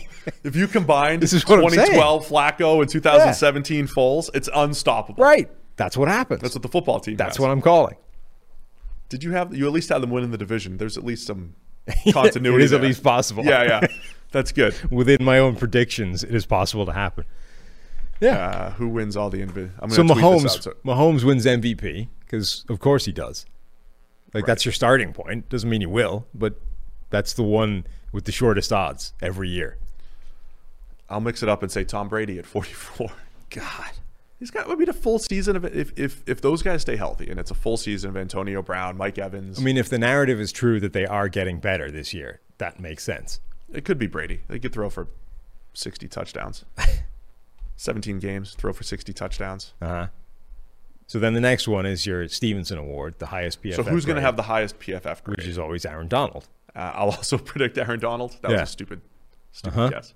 Anyone else? Any outsider that could uh, that could do it? Yeah, there's always like Myles Garrett if he puts together a 17 game run. I was going to say one of the Bosa brothers. I was going to go similar, like Yeah. one of those one of those elite edge defenders. Myles Garrett is like on the cusp of a season that rivals Aaron Donald. That's a good guess. So offensive player of the year. Uh, Did Travis Kelce win it last year? He should have. If I, we gave it to him, right? I think we did. I, I always get confused by what we did and by what other people did. I'll say Davante Adams for offensive player of the year. I also hate these awards. Do we have to do them? No, Yeah, I mean we only did them because you put them in the the yeah, let's not do any of these. okay. Anybody on YouTube have any questions? What else do you guys want us to predict here? Put some put some comments in. We'll predict some stuff. Maybe we'll We'll do the rookies because those are more interesting. offensive and defensive rookies. of. Offensive player of the year, you went Adams. I just don't care. Defensive player of the year will be Aaron Donald. Um, Donald again, yeah. Offense and defensive rookie. Um, defensive rookie. I'll jump right to and say Micah Parsons, Okay. the Cowboys. Uh-huh. We just had uh, go listen to the Renner show we had last week too. Again, we've got the midweek Wednesday show to mix things up, and Renner said Parsons looks like the one rookie who's just ready to join the elite ranks at his respective position. And I will buy into that. The Cowboys, he'll be flying around the field in that Cowboys system. So I got Micah Parsons winning D Roy. Uh, I will go with Patrick Surtain 2. Ooh. 2.0. And then offensive rookie of the year. I mean, obviously one of the quarterbacks. Which one? Which of the quarterbacks? I said when they drafted him that Trey Lance would win Offensive Rookie of the Year if Hmm. he started enough games. Might not get the opportunity though. That's the thing. Is he going to get given the chance to do it by So the Trey Lance and Justin Fields probably won't have enough opportunities. So- we know that the other three will. How if Trey Lance features as like some kind of two quarterback system, Taysom Hill package, how long would he need to start in addition to that to still have a shot at it? Like if he got 12 games as a starter, but like oh, five more as a gimmick. I could see Lance in a back like if he play if he was a backup the entire time was a goal line runner. Like what did Cam ran for like 12 touchdowns Yeah. last year? I could see them using Trey Lance and having him having 10 or 12 That's what I'm saying. So like how many number So is how many starts attractive. does he need in addition to that to actually I think win it? 12's reasonable. 12. I've seen people try to make the Alex Smith, Colin Kaepernick, Kaepernick prediction. You know, like Alex Smith, the year that Kaepernick took over for Alex Smith, Alex Smith was good. Yeah. he was having a good year, and the Niners said we just want to be better, um, which is a lot like what they're doing right now. Which is I, Jimmy Garoppolo is good, like for whatever. Jimmy Garoppolo's a good quarterback. They want to be better. I could see that that world happening here as well. I mean, 12, 12 starts gives him five games to get into the lineup as a starter. I could see that happening. I could see that. Screw So it. let's, stick stay, with let's stick with it. Trey Lance? Yeah. I'll go Trevor Lawrence. Lawrence. I'll, I'll, I'll go out on a limb with the number one overall pick. Yeah, yeah. With Trevor Lawrence. See, this is the failing of this these uh, these award predictions. YouTube says uh, Trey Lance equals Josh Rosen. Gregory Rousseau, defensive rookie of the year. Trey Lance equals Josh Rosen. Which 2020? Oh, because somebody asked which 21 quarterback is Josh Rosen. I mean, do- there doesn't have to be a Josh Rosen. Yeah, I mean the Josh. Yes, and the idea that one of them will bust. As we said on the other show, 2018 had the five first round picks. This year, five first round picks. All of these first round picks are far, have shown way more than Josh Rosen showed in his first preseason, than Lamar showed in his first preseason, than Josh Allen showed in their first. Like a lot of them Which have again played better. doesn't mean they'll be good. Doesn't mean it. I'm just right saying- now, all five of these guys look like they might actually hit. Like Josh Rosen looked overwhelmed pretty much from the get go. Yeah. So cool, man. Good show. Anything else you want to predict for the season? We've already done some bold stuff. I don't need to predict anything else. I've already predicted the most outrageous thing that anybody will ever predict. It's our real prediction season. show, and you just went football team over the Browns.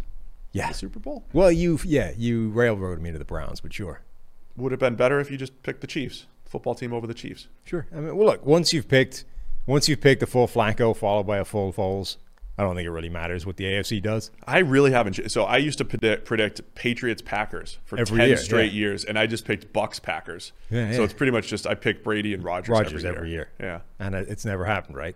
Well, I mean, they went to the NFC Championship last year. With them there, yeah, but can't can't can't go in a Super Bowl until Rodgers goes to Denver. Ooh, There we go. Let's predict It's like a Rodgers goes to Denver in Week five. a decade of you predicting Rodgers Brady, and it can't happen until like the last year. Brady, 48 years old. Rodgers finally goes to Denver. And that's when they meet. Oh, this is great. Anyway, it's it's a lot of fun. It's it's it's game week, Sam. Are you fired up? You ready? Yeah. After all this, Thursday. Um, so just to, rem- to remind everybody, kickoff 30, kickoff 30, 30% off your PFF subscriptions. Now's the time to do it. Uh, get your 30% off, get 365 days of access, which means if you bought it, if you buy it this week, you're already prepped for your fantasy draft for next next year. You've got all that. You've got your draft guide. You've got all these grades and stats that we're talking about, especially if you get the elite package. That's what I would suggest. So get your 30% off right now. Kickoff 3 0. If you still have a fantasy draft to do, it's a lot of Labor Day night fantasy drafts. It's not too late to get in right now. You get all of our fantasy tools for as little as seven dollars because we have monthly packages in the whole thing. Mm-hmm. So it's thirty percent off. Kickoff three zero. Kickoff thirty is the promo code. I don't know when they're getting rid of it, so just act quickly. For us this week, cousin Doug's on Wednesday. We're gonna go around the NFL with all of our news, and then Thursday we're back in the groove, man. We got 16 games to preview, and we'll go through each game and give you guys something to look for in every NFL game because it's game week. Season started. Let's go. And uh, as I said, with college football, the uh, QB draft might be terrible this year. It could all be bad. There's we a danger. Yeah, there's a danger that you might be overreacting Nah, to, maybe. to one week of Well, gameplay. it looked suspect, and all the guys who were on the cusp, you could see them going either way, probably went the wrong way. Yeah. in week one. In one week. In one week. we don't know who the next Joe Burrow is yet. we Wouldn't don't know who. Kyler Murray is. right away. This is what, this is what it's all about. Overreaction. We we promise we will not overreact here on the PFF NFL right then. podcast. Except Not- right then. Not in the NFL. We won't. I just predicted Washington to go win a That's Super not Bowl. overreacting. That's just, you know, going out on a limb. Okay. Not overreacting. Um, also, don't forget, I'll be giving away, I'll do it on Wednesday. I'll give away an Edge subscription, uh, either Wednesday or Thursday. Um, so it's not everybody who sends me a picture of their uh, NFL podcast and daily subscription. Not everybody. You'll be put into a drawing. Somebody was like, Where's my subscription? I'm like, You'll be put into a drawing if you send us those screenshots. PFF uh, at uh, email us NFL podcast Yeah, at go. pff.com or just uh, tweet us. Uh, we're done here. The show's over. Yes. We appreciate everybody. End it. See you guys on Kill it. Wednesday and Thursday.